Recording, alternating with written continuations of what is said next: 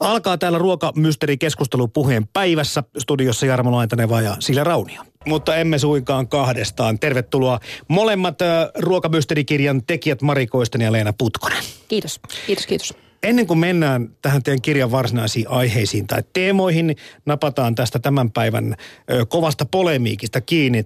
Tässä nyt sitten, oliko se eilen, kun keskustan kansanedustaja Mikko Kärnä heitti Uuden Suomen blogissaan tämmöisen ruokahaasteen tälle vuodelle. Ilmeisesti se perustuu tähän vegaanihaasteeseen, mitä tässä tammikuussa jo muutaman vuoden on ylläpidetty. Tämä hänen kirjoituksensa lähtee niin, että eettisyyden käsite ruoan tuotannossa on viime vuosina käynyt hyvin kapeaksi ja sitä käytetään yleensä arvottamaan kasvisravintoa moraalisesti ylemmäksi kuin eläinperäistä ravintoa. Ruokien ekologisuutta ja niiden todellista eettisyyttä ei haluta arvioida, vaan siltä ummistetaan silmät. Eläinperäisten tuotteiden välttely ei kuitenkaan tee ruokavaliosta millään tapaa eettistä, vaan joskus jopa päinvastoin. En tiedä, haluatteko ottaa suoraa kantaa tähän, mutta Mikko Kärnän puheenvuoro aiheutti aika monta sitten vastinetta. Osa niistä on Uuden Suomen blogeissa ja artikkeleissakin julkaistu ja oliko jopa Imakissakin joku kirjoitus tähän aiheeseen liittyen. Onko tämä nyt tyypillinen aihe, hei, teille lähtee niinku purkamaan jotakin ruokamysteeriä? Joku heittää jonkun ajatuksen ilmoille ja sitten yhtäkkiä sitä ryöpsättää valtava keskustelu. No täytyy sanoa, että tämä on varmaan ollut yksi lähtökohta meidän kirjaprojektille just se, että, että näitä keskustelun avauksia, joissa vedetään mutkia suoriksi ja täy, todella överisti vielä, niin me on niitä seurattu aika pitkään. Sekä ravitsemuksellisesta että eettisestä äh, ja ekologisesta näkökulmasta. Ja tähän sitä keskustelua käydään tosi paljon ja joskus ne on tällaisia kärnämäisiä, että siellä vedetään todellakin... Kärnämäinen. Kärnämäinen. kärnämäinen. Us, siitä, että saatiin just aikaisemmin faktat voi olla mitä sattuu, että ne on, on aika hyvin niissä vastineissa kumottiin niitä, että siellä niin kuin esimerkiksi tätä soijamyyttiä, että käytännössä se vegaani ei kyllä ole se, joka aiheuttaa sademetsien tuhoamista syömällä mm. soijaa, vaan kyllä se on se lihansyöjä, joka käyttää sitä soijaa paljon enemmän välillisesti, koska se menee rehuksi. Mutta tämä rakenne, kun lähtee tämmöinen ajatus ja, ja vyöry liikkeelle, niin lähteekö se nimenomaan tällä tavalla, että joku avautuu ja sitten joku avautuu vastatusten ja en nyt ota kantaa siihen kuka on oikeassa, vaan se kun lähtee mm. niin kuin joku tämmöinen lumipalloefekti, niin onko se just tämmöinen tyypillinen kuin tämä tapaus? On, on se jo aika lailla, että ja musta tuntuu, että se on, no itsekin on ollut niin kuin sosiaalisessa mediassa tosi pitkään aktiivinen ja, ja nimenomaan näistä teemoissa, niin musta tuntuu, että se on ehkä se keskustelu laatu kärsinyt tässä viimeisen, sanotaanko viiden vuoden aikaa, että ehkä en, enemmän oli semmoista niin kuin ihan jopa keskustelua ja mä vertasin, kun tein kirjaa, niin joitain sitten vanhoja blogipostauksia, jossa oli sitten käyty keskustelua näistä teemoista, niin se oli aidosti oikeasti niin kuin argumentointia. Että nythän tämä on vähän tämmöistä heittelyä, että heitetään ilmoille yksi idea ja sitten tulee paikalle joku, joka sitten sanoo jotain vastaan, mutta tavallaan siellä niin semmoiset ihan aidon hyvän keskustelun merkit harvoin täyttyy. Niin ja ennen muun oli semmoinen rasittava tapa ihmisillä panna vähän liik- lisää, tai liikaakin alaviitteitä ja, ja niitä lähteitä ylös, että mistä nyt on kysymys, millä tavalla mä perustelen. Mutta nyt, nyt kun katselen noita kirjoituksia, niin aika vähän niitä näkyy. Niin, tai sitten viitataan, että kato Googlesta. Ja, sä, ja ainahan sä löydät Googlesta, jos haluat vahvistusta omalle asiallesi, niin kyllähän sitä löytyy. Niin ja siis täytyy sanoa, että no, niin kuin kirjaprojektin jälkeen, niin minä olen nimenomaan sanonut omille ihan asiakkaille, kun ravitsemusterapeutin ihan tuollaista kliinistä hommaa, niin on sanonut, että välttele sitä sitä Googlea, koska tuota, se on aika varma tapa, että sieltä ei ihan niin kuin, tai varma tapaus, että sieltä ei kyllä semmoista niin kuin luotettavaa tietoa, että se vaatii ammattitaitoa nykyään sitä tietoa käsitellä. Että se, musta se ajatushan oli ihana, että aikana, että internet, jee, nyt kaikki saa tiedon käsiin. Mutta kun se vaatii se tiedon niin kuin prosessointi, niin se vaatii, vaatii kyllä vähän ammattitaitoa ja taustatietoa. Mutta tämä mysteri, kun sana tässä pyörii mukana, niin mikä on sitten toinen hakupalveli, mitä ei tarvitse vältellä, jos kerran Google vaan pitää Ei, vältellä? kaikki, kaikki hakupalvelut yleisesti ottaen se on vähän haastavaa, haastavaa tällä hetkellä. Et siellä on myöskin siis Totta, siis ihan se, että kaupalliset kyllä. tahot tunkee oman, siis mainoksiahan sieltä tulee ensimmäisenä. No Leena Putkonen, oot tosiaan ravintoterapeutti ja superhyvä suolistolle kirjan tekijä. Ja taas Mari Koistinen, sun, sun ala on taas maatalous- ja metsätieteiden puolella. Ja, ja myöskin työskentelet hunaja hunaja tässä, mikä tämä on tämä? Suomen mehiläishoitajan liitos. Liitto, eli hunaja on kuitenkin sulla vähän niin kuin päivätyönä. Kyllä. Mutta sitten kuluttaja, tai kulutusjuhlasivustolla pidät tätä blogia, kuten ruokamysteriä, pidätte molemmat. Ja, ja nämä aiheet on teille, voisi sanoa näin, niin kuin aika monesta kulmasta tuttuja, mistä nyt ruvetaan keskustelemaan. Ö, mikä se tekee onko tämä nyt just tämä tämmöisen niin totuuden jälkeinen aika vai mikä kumma teitä tässä on niin ajanut eteenpäin ruokamystereistä ruveta tekemään blogeja ja kirjaa? No varmasti molemmilla on ollut tosi pitkään ruoka enemmän tai vähemmän ja kulutuskysymykset myös laajemmin. Niin kuin, että ne, ne on, niihin on varmasti kasvettu me mm. molemmat ajan hengen mukana. Ja, et, et, ja niistä on, kun on itse ottanut selvää tai alkanut ottaa selvää ja kiinnostunut, niin totta kai sitten sit on tuntunut siltä, että tätä tietoa voisi ehkä jakaa myös muillekin, eikä vaan, että se jää sitten itselle ja pohtia niitä vähän laajemminkin. Että jos nyt ajattelee vaikka sitten, että miten oma syöminen on muuttunut, että kyllä mulla on kymmenessä vuodessa tapahtunut tosi iso muutos. Se on tapahtunut hiljalleen, mutta se muutos on aika merkittävä kuitenkin.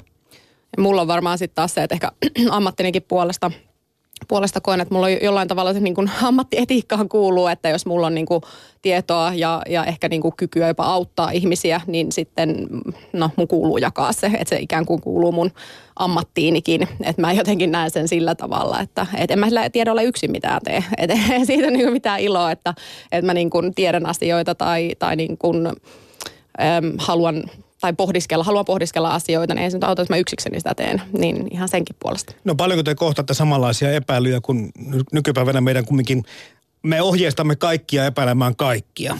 Niin millä tavalla teidän blogiinne tai kirjoituksinne tai kirjoihinne vaikka sitten suhtaudutaan?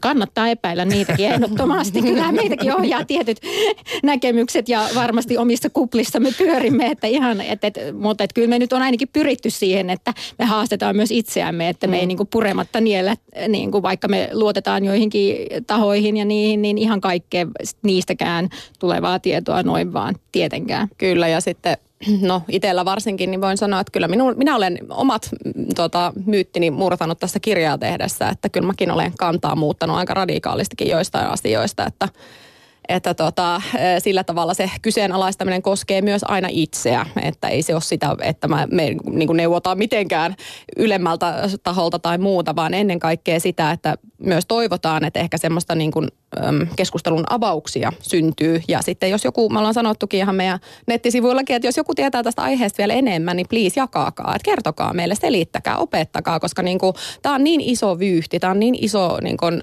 ruoka, ruoantuotanto, että se, se niin kuin tavallaan ei ole mahdollistakaan, että kaksi tällaista, tällaista niin kuin jollain tavalla kuluttaja-aktiivia ja ravitsemusasiantuntijaa pystyskään niin kuin vastaamaan niihin kaikkiin kysymyksiin kattavasti. No mitä mä vastaan tähän Mikko Kärnän heittämään ruokahaasteeseen tälle vuodelle? Hän haluaa, että kumotaan yhdessä perusteeton moraalisääntely veganismin ympäriltä ja arvostetaan kaikkia erilaisia ruokavalioita samalla tavalla.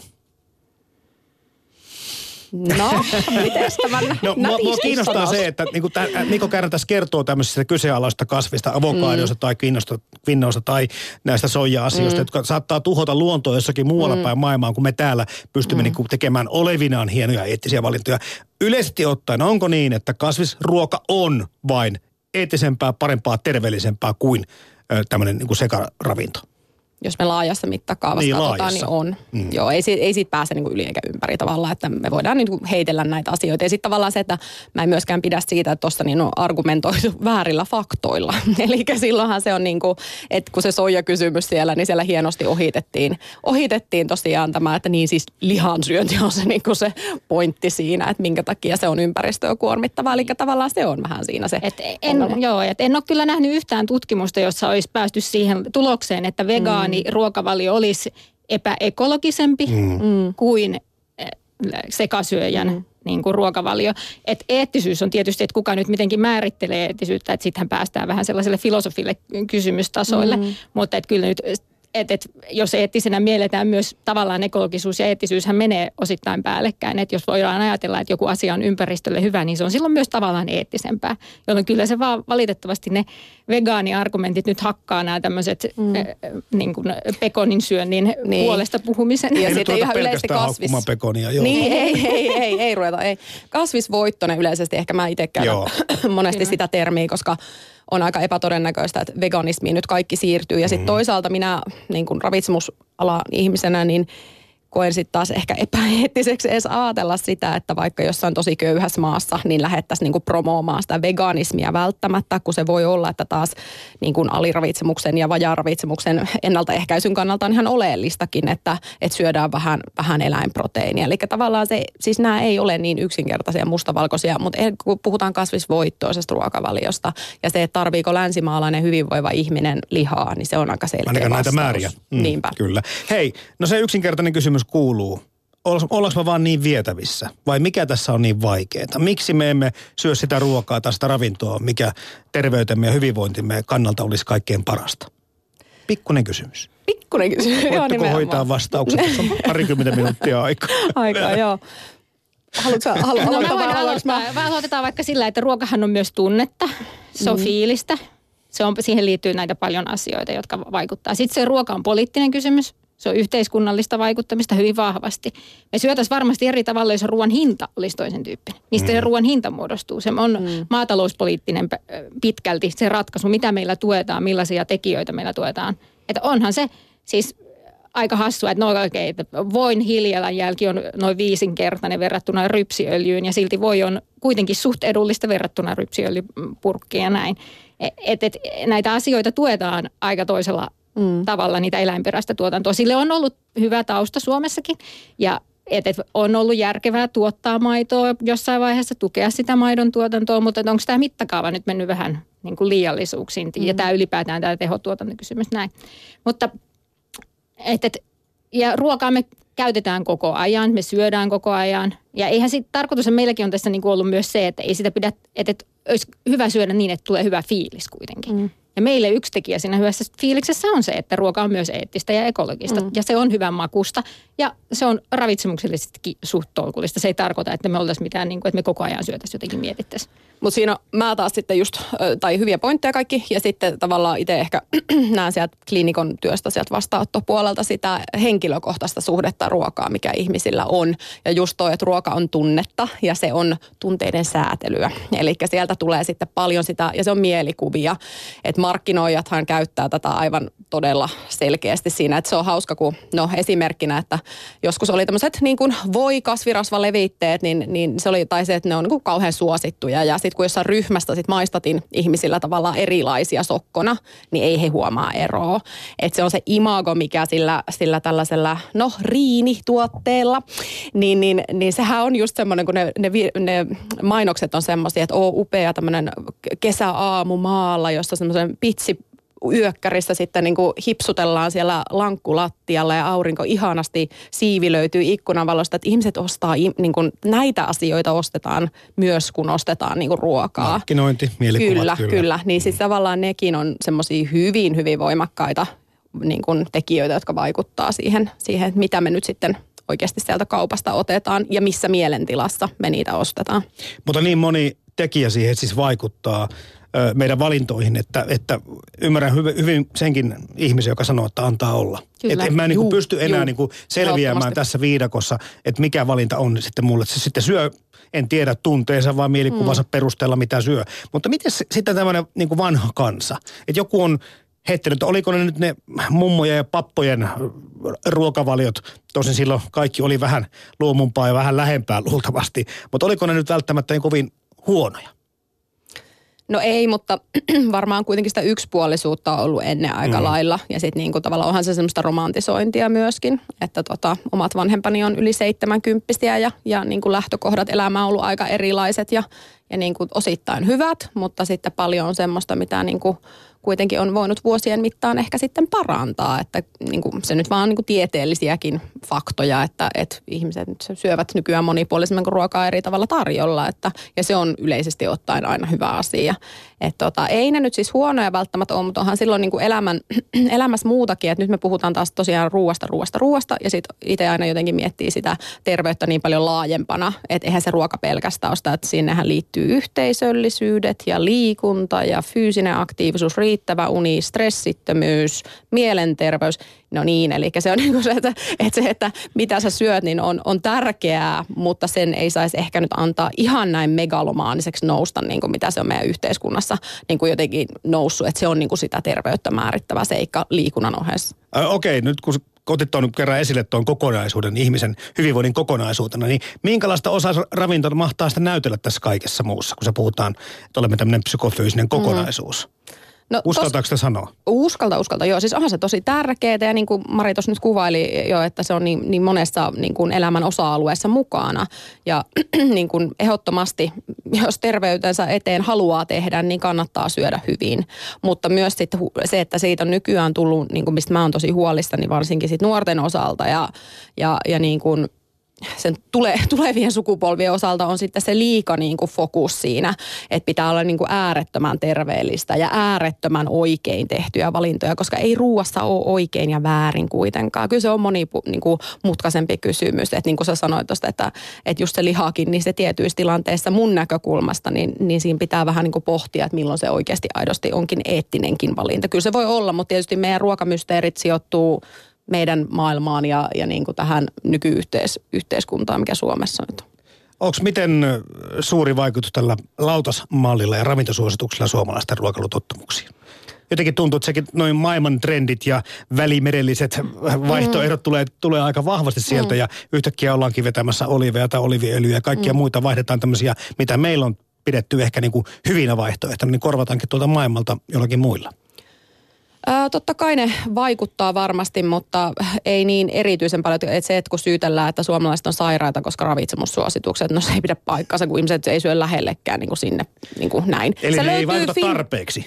Niin, tavallaan niin kuin mm. voisi sanoa, että ne ei niin kuin kuitenkaan siellä arjesta vaikuta sitten niin paljon. Öö, mutta siis tiedoksi, että Finravinto-tutkimus löytyy netistä, josta saa nämä tiedot. Tämä on tämmöinen ihmisille, mä oon tuolla somessa jakanut sitä linkkiä niin tuhat kertaa varmasti, että ihan oikeasti, että älkää niin tehkö olettamuksia, että, että näin ihmiset syö, kun meillä on ihan dataa siitä, että voitte käydä lukemassa siitä ja se on vielä helppolukuista. Ja ehkä noihin ravitsemussuosituksiin liittyy ihmisillä usein sellainen ajatus, että ne ajaa niin tiettyyn kaavaan, että, mm. on, että sun on pakko syödä, että suositukset sanoo, että sun on mm. pakko syödä just mm. näin. Mm. Vaikka siis nehän on hyvin tavallaan sallivat ja antaa Laajat. mahdollisuuksia mm. koostaa hyvin erityyppisiä ruokavalioita. Että, että siinäkin on vähän semmoinen ajatusvirhe, että siellä pakotetaan, että sun pitää syödä kuusi viipaletta leipää päivässä. Sillä että ei pakoteta. Se on. Mutta sekin on, niin kuin, se on niin jännä, kun itse tietää se sieltä, niin kuin, tavallaan ihmisten, ihmisten ajattelu on niin erilaista, että osaa tarvii niitä joitain lukumääriä ja kappalemääriä ja grammoja, että ne hahmottaa paremmin. Ja osalle taas sitten niin kuin riittää ne niin kuin laajemmat kuviot. Ja se on ihan totta, että ravitsemussuositukset antaa kyllä hyvin, hyvin laajat, laajat niin kuin, tai niin kuin semmoisen, mitenkä syödä, niin siellä voi syödä hyvin, hyvin monella tapaa. No nämä muodit ja tämmöiset trendit, ne taitaa ohella kyllä meidän valintoja myöskin aika lailla mm. tänä päivänä. Kyllä, joo. Mm. Mikä sinne sitten on, että, että vaikka se totuus on jossakin muualla, mistä tuossa just kerroitte vaikka, niin miksi me ollaan valmiita niin kuin omalla terveydellä ja hyvinvoinnilla me leikkimään niin paljon, että voidaan kokeilla melkein mitä vain. Ja me ollaan niin kuin itse itsemme koelaboratorioita. Tolle ajattelen, niin uteliaisuus tietysti voisi olla, että jos niinku oikeasti ajattelen, että mäpä testaan tätä, että jos se on semmoinen niinku vähän niin kuin tervekin ajatus, että hei mäpä testaan ihan huvikseni tätä, niin se on ihan fine. Mm. Mutta tavallaan sitten ehkä monesti, mitä mä niin kun, kun painonhallinta on aika usein esillä vastaanotoilla, ja siihenhän nämä dietit yleisesti ottaen kuitenkin liittyy. Toki siellä nyt on sitten tullut nämä paleot ja muut, jotka ehkä liittyy tällaiseen fitnesskulttuuriin ja kuntoilubuumiin ja, ja sellaisiinkin, että totta kai niin kuin on, on sitäkin, mutta että tavallaan siellä on ehkä se kuitenkin se semmoinen niin kuin halu muokata sitä kehoa, ja sitten se onkin vähän ongelmallista, kun siihen haetaan semmoista patenttiratkaisua, että syöt vaan tämän kaavan mukaan, niin homma menee näin, kun ei se mene niin. Se on secret.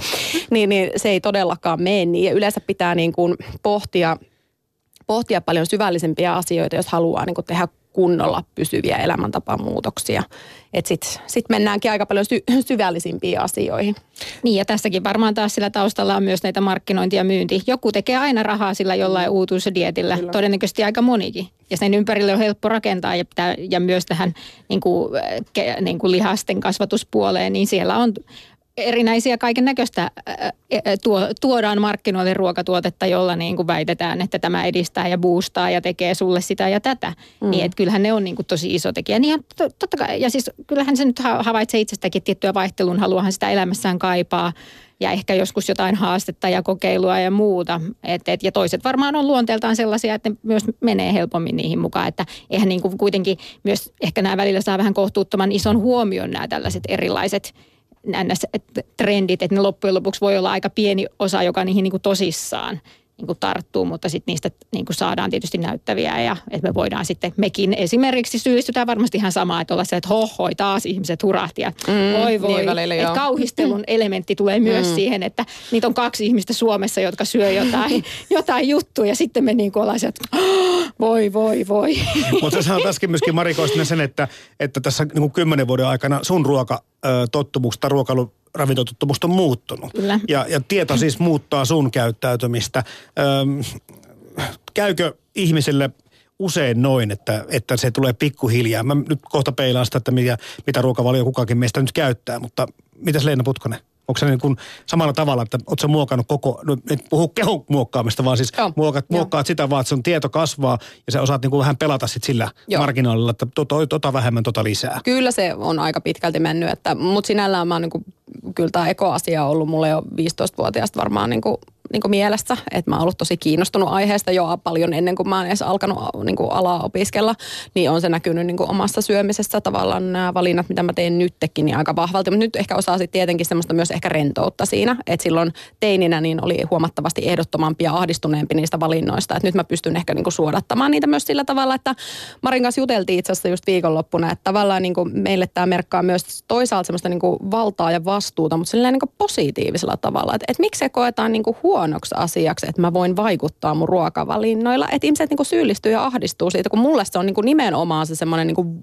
jotenkin voimaannuttava tunne, että, että mä pystyn, niin kuin minä pieni ihminen pystyn kuitenkin tekemään niillä valinnoilla, niin kuin, jotta jo ei se suunta on oikea, vaikka, vaikka tavallaan tietysti se voi olla, että, että se, se muutoksen niin kuin, niin kuin suuruus ei ole sitten hirveän iso, mutta minä koen siitä niin kuin suurta semmoista niin kuin tyydytystä ja iloa, että hei, että mä pystyn niin kuin jotain tekemään tämä asia eteen. Ruokamysterit-kirjan tekijät Mari Koistinen ja Leena Putkonen, mitkä ne on sitten ne teidän ruokavalionne? Onko teillä jotain niitä ei välttämättä ole niin kuin nimetty minkään muodin tai trendin mukaan, mitä te itse noudatatte? Onko, voiko te jotenkin avata tai jollain tavalla tiivistää? No mä aloitan, mulla on tavallaan helpompaa, koska mulla ei ole sellaisia terveydellisiä allergioita tai muita, jotka, joiden vuoksi mun pitäisi miettiä ruokavaliotani. Eli mulla on no, tämä kasvisvoittoinen, mutta käytän kyllä jonkun verran eläintuotteita – Tosin nyt vietämme vegaanista tammikuuta molemmat Leenan kanssa, mutta sillä, että, että minulla kyllä hunaja pysyy esimerkiksi mukana ja muut hyönteistuotteet siitä huolimatta. Ja, mutta siis se, että, että, että esimerkiksi ne kalavalinnat, joita teen, pyrin syömään kalaa kyllä sen pari kertaa viikossa, mutta että ne olisi myös eettisiä ja ekologisia. Eli lähinnä siis kotimainen kala on silloin se ratkaisu Eli, ja erityisesti sitten sit tämmöiset niin särkikalat sun muut, joiden kalastaminen on myös luonnolle ihan hyvä juttu, että ne vähentää järvien rehevöitymistä. Ja on ollut tosi ilahtunut tästä kaikesta kasviproteiinibuumista, joka viimeisen vuoden aikana on tuonut. Että kyllä se on helpottanut. Niin kuin niitä nyt saa kaupastakin jo. Mm, kyllä, että se on niin kuin helpottanut, että ei se nyt ennenkään niin kuin vaikeaa ollut kokata kasviproteiinia tavallaan, niin kuin, tai ihan mahdotonta, mutta kyllä se vaatii enemmän osaamista kuitenkin ja vähän miettimistä ja muuta. Että nyt sulla on vaihtoehtoja tuosta vaan pannulle tai niin kuin, että se on tehnyt tästä kaikesta mm. paljon helpompaa ja ylipäätään ne tuotteet on nyt markkinoitu ja tuotu esiin, että, että ei tarvi enää sillä tavalla niin kuin syynätä tuotepakkaukset, no mitä tässä nyt oikeastaan sitten on. Et, et, ja esimerkiksi viimeisen vuoden aikana olen, siis, siis kuten sanoin, että tämä on kymmenen vuoden prosessi, että ensiksi vähensin lihaa, sitten aloin vähentää, e, niin kuin katsoa niitä kaloja, sitten aloin miettiä, että no entäs tämä juusto, miten mä sitä korvaan, millä vaihdan sitä, mitä laitan leivälle ehkä enemmän ja näin. Et, et, ja nyt ollaan sitten siinä pisteessä, että no nyt mulla ei juurikaan ole näitä juustoja tai muita kotona, mutta mä sallin itselleni sitten vaikka ulkona syödä yhteydessä sitten, tie, niin kuin, että, että mä siellä sitten jaksa enää vaatia, että täysin vaikka juustotonta vaihtoehtoa tai muuta. Että Et on ruokanatsi. niin, niin, että tykkää. Se sama, ehkä semmoinen ajatus meillekin tietysti, että, että niin kuin just se tietty sallivuus, että, että, mm. että kyllä mä näen, että mulle riittää 80-90 prosenttisesti sellainen ja se on jo hyvä, se niin, on jo tosi ko- niin, kova. Että et, niinku, et, et, et, et sitten siihen mahtuu, niinku, että juhlahetkinä voi syödä. Että niinku mä kirjoitin sinne kirjaankin, että mä olen ostanut tänä vuonna kaksi kertaa, tai siis viimeisen vuoden aikana kaksi kertaa lihaa. Se on ollut suomalaista hevosen lihaa, koska koen, että sen tuotanto on, niinku, tai että sen käyttäminen lihaksi on yksinkertaisesti sit järkevää, mm. koska näin. Mutta Leena Putkosella oli myöskin tämmöisiä terveydellisiä syitä miettiä Kyllä vähän ruokavaliota. Kyllä vain, valitettavasti. Sen takia mä en aina tajuakaan, miksi ihmiset haluaa välttämättä ryhtyä dieteille, koska sitten eräillä on tällaisia terveysongelmia, joiden takia joutuu miettimään. Niin, niin mulle se on aina suuri mysteeri, että miksi, miksi ihmiset, no kyllä siis mä myönnän ihan toi kysymys oli tosi vaikea, että miksi ihmiset lähtee niihin mukaan. Niin mun on ihan aidosti oikeasti, mulle ei ole mitään vastausta siihen, koska ää, mulla on itsellä ärtyvä suoli ja mä joudun sen mukaan sitten ruokavaliota räknäämään joka sitten tekee vegaaniruokavaliosta saati sit niinku, tai siis niinku vegaani, erityisesti vegaaniruokavaliosta aika haastavaa, koska palkokasvitta on sitten vähän vaikeita, pavut ja linssit.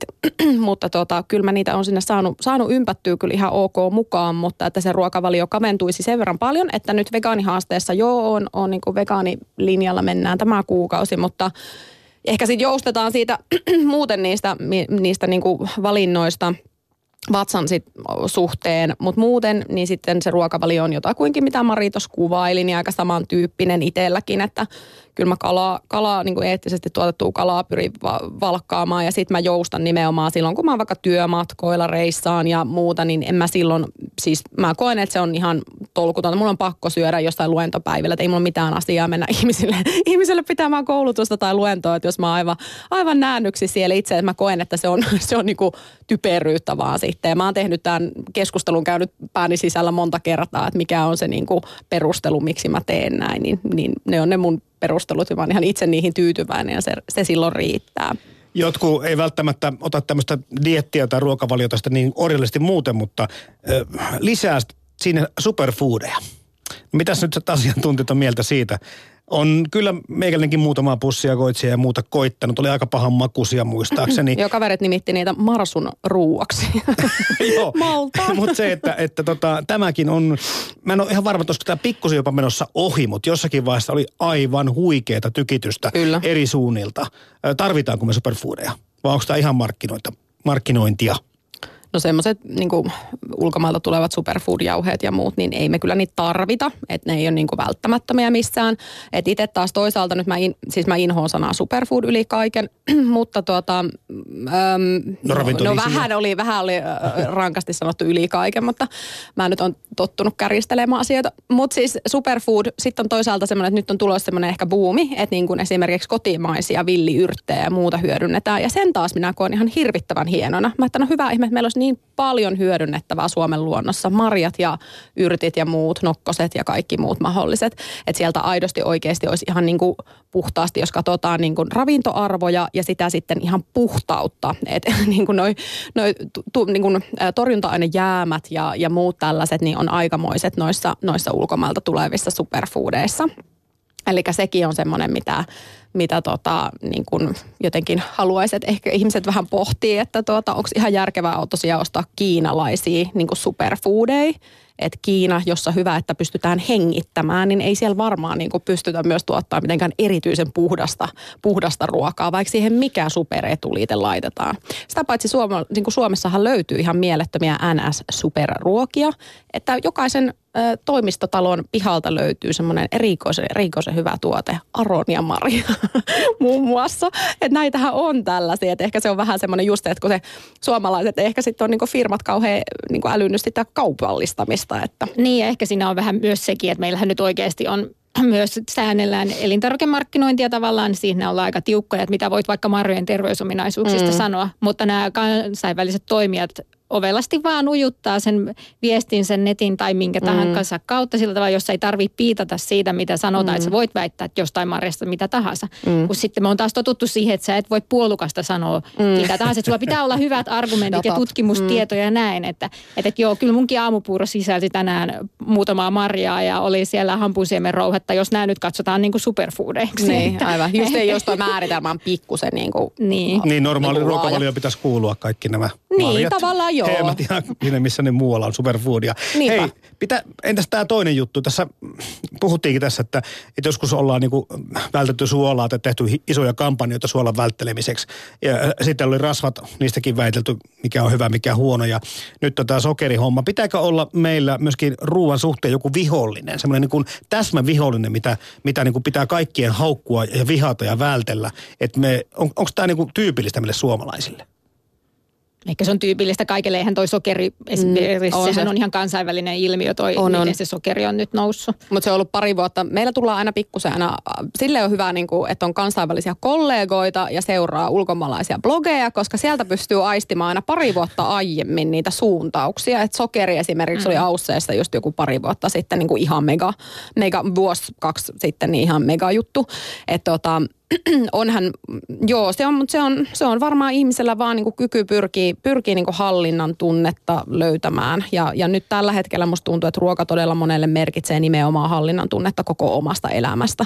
Että sä pystyt hallitsemaan, kontrolloimaan sitä. Se on valitettavasti pikkusen jopa ajattelumaailma. Mm. Että, että mä niin kuin elämääni ja tunteitani ja, niin kuin jotenkin omaa, omaa itseäni hallitsen sen syömisen kautta. Että kyllä se tosi vahvasti siihen tällaiseen wellness-kulttuuriin. Ja oikeastihan meidän pitäisi olla huolissaan sitä suolan käytöstä Suomessa. Niin mä se kysyäkin, että onko se, se on niin jäänyt vähän niin kuin näiden muiden taas on, välttelyjen varjoon? On, on, on. Ihan siis niin kuin siis tämä, sillähän on tämmöinen englanninkielinen termi silent killer, niin se on tavallaan todella hyvä, hyvä, koska sehän on nimenomaan, jos globaalisti katsotaan, niin yksi suurimpia. Ja se on semmoinen sillä tavalla tasa-arvoinen, että sehän niittää niin köyhissä kuin rikkaissa maissa väkeä sydänverisuonitautien kautta, niin, niin tota, se on erittäin iso ongelma ja se on niin kuin sinällänsä tosi kurjaa, että se jää nyt tällä hetkellä sitten sokeri suoraan sanottuna hössötyksen varjoon. Että niin kun mä aina pikkusen silleen, nyt sanon ihan julkisesti ääneen, että kiisseliin kuuluu laittaa sokeria, että please laittakaa niille päiväkotilapsille sais, vähän sitä sokeria. Voi että kiisseli on mun su- lempi jälkiruoka, ehdottomasti. Vadelma kiisseli on parasta, mitä tiedän ruuesta. Mä otan tässä kuulijakysymyksen. Tässä ennen kuin tulitte tänne, niin täällä arvuuteltiin maidosta ja kananmunasta. Ja niistäkin olen nähnyt tässä viime aikoina, jopa niin kuin kävi tuossa, mullakin ollut vähän kolesteroliarvo pikkusen korkea koko ajan. En syö lääkkeitä, mutta kuitenkin sillä vain yläkantissa, niin sanoo, että kuule, tota, että älä, älä syö niin paljon leipiä, jos on just näitä leikkeleitä päällä, missä on paljon suolaa ja muuta. Korvaassa kananmunalla. Mä hetkinen, että mulle on aina koko elämäni sanottu, että älä vaan kananmunia syö, että ne nostaa kolesterolia. Miten tässä on nyt näin käynyt? Onko kananmuna vapautettu pannasta? No on se vapautettu siis, enemmän, tai ei ole niin tiukat, tiukat ne niin kuin säädökset siellä suinkaan, että, että toi Suomen sydänliittokin jousti niin kuin suosituksiansa, että ravitsemussuosituksissa itse asiassa on tiukemmat kuin, niin kuin sydänliiton suosituksissa, että heillä on se kolme neljä kananmunaa viikosta, koska se on, se on vähän semmoinen niin geneettinen juttu, että joillakin se niin kuin ruoan kolesteroli oikeasti vaikuttaa sen kolesteroliarvoon, mutta suurimmalla osalla se on enemmän se niin kuin tyydyttynyt kova rasva yleisesti. Eli siinä on ihan tämmöinen niin kuin, ihan järjellinen looginen selitys sille. Ja sitten mä aina jotenkin yritän sitä ihmisille, että, no, että se on vaan niin kuin niin kuin keskivertoja. Että joku viikkohan voi olla, että syö mitään, missä on mm. kananmunaa ja joku viikko sitten tulee pari munakasannosta ja se on ihan fine. Että tavallaan se, että jotenkin ihmisetkin niin kuin lopettaisi ajattelemasta liikaa kuitenkaan niitä lukuja, että ymmärtää sitä vaihtelua. Ja sitten tavallaan se, että jos syö paljon kananmunia, niin se ehkä enemmän, tai ihan mitä tahansa syö paljon, niin sehän kuvastaa just sitä vähän niin kuin yksipuolisuutta. Ja se on se, ei se niinkään välttämättä ole aina sitten se kananmuna, vaan se on niin kuin, tai, tai joku yksittäinen ruoka-aine, vaan se on niin kuin se kokonaisuus sitten, joka siinä siinä ehkä vähän sitten tökkii. No onko myyttiä vai faktaa se, että maito on vasikoitti ja lasten juoma? Öö, mä oon jotenkin kuvannut sitä kirjassa näin, että, että tota, maito ei ole myrkkyä, mutta ei myöskään välttämättömyys. Ihan niin kuin näin. Siis tutkimustiedon valossa. Mutta jos se on niinku pizzan kanssa parasta kylmämaito, niin saako, saako sitä niinku joskus? jos sä itse haluat tehdä niin, niin, niin sitten se on sun niinku valinta. Sitten mennään siihen eläinten hyvinvointi- ja eettisyyskysymyksiin. Mutta jos ravitsemuksellisesti mietitään, niin, niin joo, että, että sitten se on ihan, tie, tiedetään, että, että tota, just se, että väärät on varmaan siinäkin se juttu, että jälleen kerran mä koen, että monet, jotka kertoo sitä, että juon tosi paljon maitoa, niin sitten huomaa, että no hei, sulla on nyt niin kuin yksinkertaisesti vaan jotenkin yksipuolista se Kyllä. niin kuin, ruokavalio. Niin ainakin tuntuu vähän, että esimerkiksi moni vähän tuota laktoosiongelmaa valittelee Suomessa, niin ehkä ei välttämättä ole kyse siitä, että heillä olisi nimenomaisesti, että että se sinällään se laktoosi aina aiheuttaisi vaan se, että määrät menee niin tolkuttomiksi, että Niin, että, että kyllä, sit se, niin kuin, kyllä. sit se tuottaa vaikeuksia. No tässä puhuttiin vähän sokerista ja, ja tuossa alussa siitä, että Mari Koistinen työskentelet hunajan kanssa. Meidän perheellä on myöskin tämmöinen tapa, mitä osa ei ymmärrä, osa pitää sitä ihan niin kuin turhana makean saamisena, mutta meillä autetaan joka päivä yksi lusikallinen hunajaa. Siis ihan lusi, lusikalla eri asia voisi joku laittaa ehkä viiliin tai jogurttiinkin joskus, mutta mi, miten tämä hunaja? Eikö tämäkin ole jonkinlainen superfood, jos nyt sitä niin ruvettaisiin No joo, tässä se, myymään? se, joo, sen jälkeen joo, kun tämä sokeri on nyt tullut pinnalle, niin on tullut nämä, niin. väitetyt sokerin terveellisemmät korvikkeet, joihin myös hunaja sitten on laskettu. No hunajassa on se hyvä puoli, että, että, että saman makeuden saa vähemmällä energiamäärällä. Että et, tavallaan joo, siinä on se, mutta et sitten aika paljon siihen, valit, vaikka kuinka mielelläni puhunkin hunajan puolesta ja lobbaan sitä, niin lobbaan sitä ennen kaikkea siksi, että se on todella niin kuin ekologinen makeuttaja valin, niin kuin siihen ruokapöydän valinnaksi. Siinä on eri makuja, sillä saa erilaisia aromeja ja niin kuin, että se vaan maistuu ainakin mun mielestä paljon Kyllä. paremmalle kuin se tavallinen valkoinen sokeri.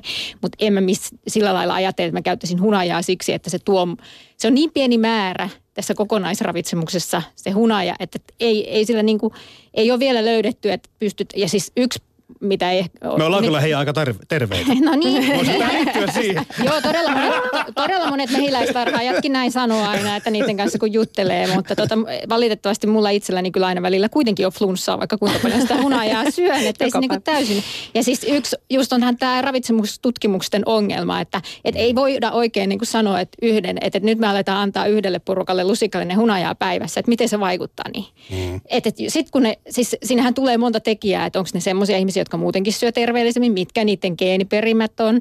Alkaako ne muutenkin sit tutkimuksen myötä, kun ne ajattelee saavansa mm. hunajaa, niin elää sitten vähän muutenkin terveellisemmin mm. ja näin. Että ei niinku ruo, ylipäätään niinku ravitsemukseen, että tämmöisen yhden ainesosan niinku syynääminen mm. ja sen ajatteleminen, että se olisi jotenkin mm. niinku nyt ratkaisisi jotain. Niin. Onneksi siitä ollaan vähän menty ehkä poiskin päin, jos mietitään. Nyt mä hyppään pikkusen laajennan tuosta hunajasta, mutta siis niin kuin puhutaan englanninkielinen, tämmönen, musta on hirveän hyvä semmoinen termi food pattern, eli tavallaan niin kuin vähän katsotaan just se Välimeren ruokavalio. Meillä se on sitten niin kuin Itämeren ruokavalio, eli siinä on ihan samat elementit, eri raaka-aineet. Se ei niin kuin mitenkään se itse tiedetausta siellä juurikaan eroa, ja toki Su- Suomen eduksi on monia juttuja, sitten taas niin kuin Välimerellä on omia jotain juttuja, joissa on sitten erityisen hyviä ra- ravintoaineita ja näin poispäin. Mutta tota, niin kuin tavallaan se, se ajattelu juuri tuossa tutkimuspuolessa on tuo niin se laajuus, että katsotaan sitä. Niin sitten just tässä sokerikuviosta, jos katsotaan, kun siinä nyt ehkä eri, erityisesti ollaan niin lasten ravitsemuksesta huolissaan. Ja se on ihan totta, että joo, kyllä sitä onkin järkevää vähän katsoa ihan tutkimustiedon valosta. Meillä on aika he- heikohkosti sitä dataa sieltä lasten ruokailusta ja niiden sokerisaannista, mutta jonkun verran kuitenkin. Niin tavallaan siellä on just se, että, että se myöskin se lasten kokonaisruokavalio, niin se sokeri voi niinku vaan indikoida sitä, että nyt siellä on niinku kasvikset vähissä ja marjoja juurikaan syödä ja, ja niinku valkoista viljaa ja muuta jne, jne, mitä mm-hmm. siellä voisi olla, tai epäsäännöllistä ateriarytmiä ja näin poispäin.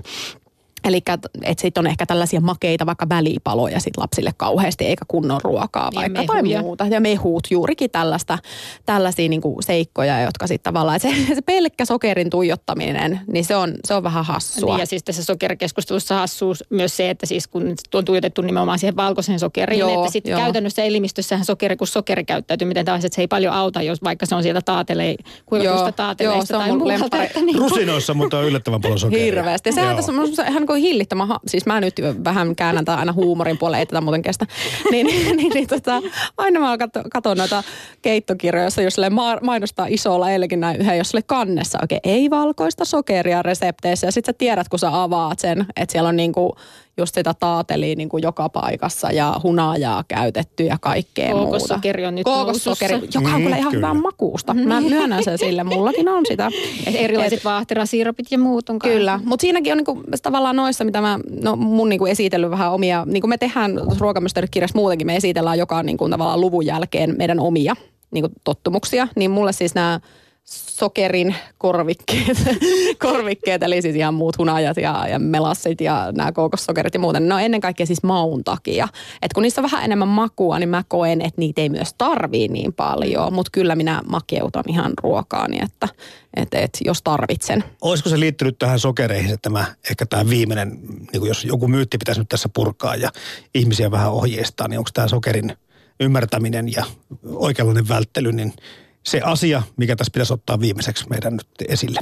Vai minkä te nostasit? No ei se kyllä ihan tärkeimmästä päästä ole, jos ihan rehellisiä ollaan. Että Suolakin meni ohi. niin, niin ja siis ehkä, ehkä jotenkin silleen, ai vitsi me yhtään päästy geenimuunteluasioon. Se olisi Ei ollutkin niin, kuule hauska on- myytti on- lähteä murtamaan, koska Joo. on omaa mielipidettä muun muassa siitä kääntänyt aika totaalisesti kirjanteon takia. Mutta siis yleisesti ottaen ehkä me nyt halutaan mieluummin korostaa sitä, sitä yleisesti, sitä, että vastuuta, vastuuta ja valintoja niin ilolla ja mahdollisuuksia nähdä, eikä niistä suinkaan ahdistuen. Että ennen kaikkea sitten semmoinen, että niin riittävän hyvä taso on, on mm. ja kullekin sopiva. Sen takia meilläkin vinkit on todella eri tasoisia ihan sen takia, että mikä tuntuu itselle luontaisimmasta niin kuin valinnalta ja jotenkin mistä lähtee liikkeelle. Että kyllä mä nyt haluaisin, niin kuin, tämä on jotenkin tällainen laajan perspektiivin loppu.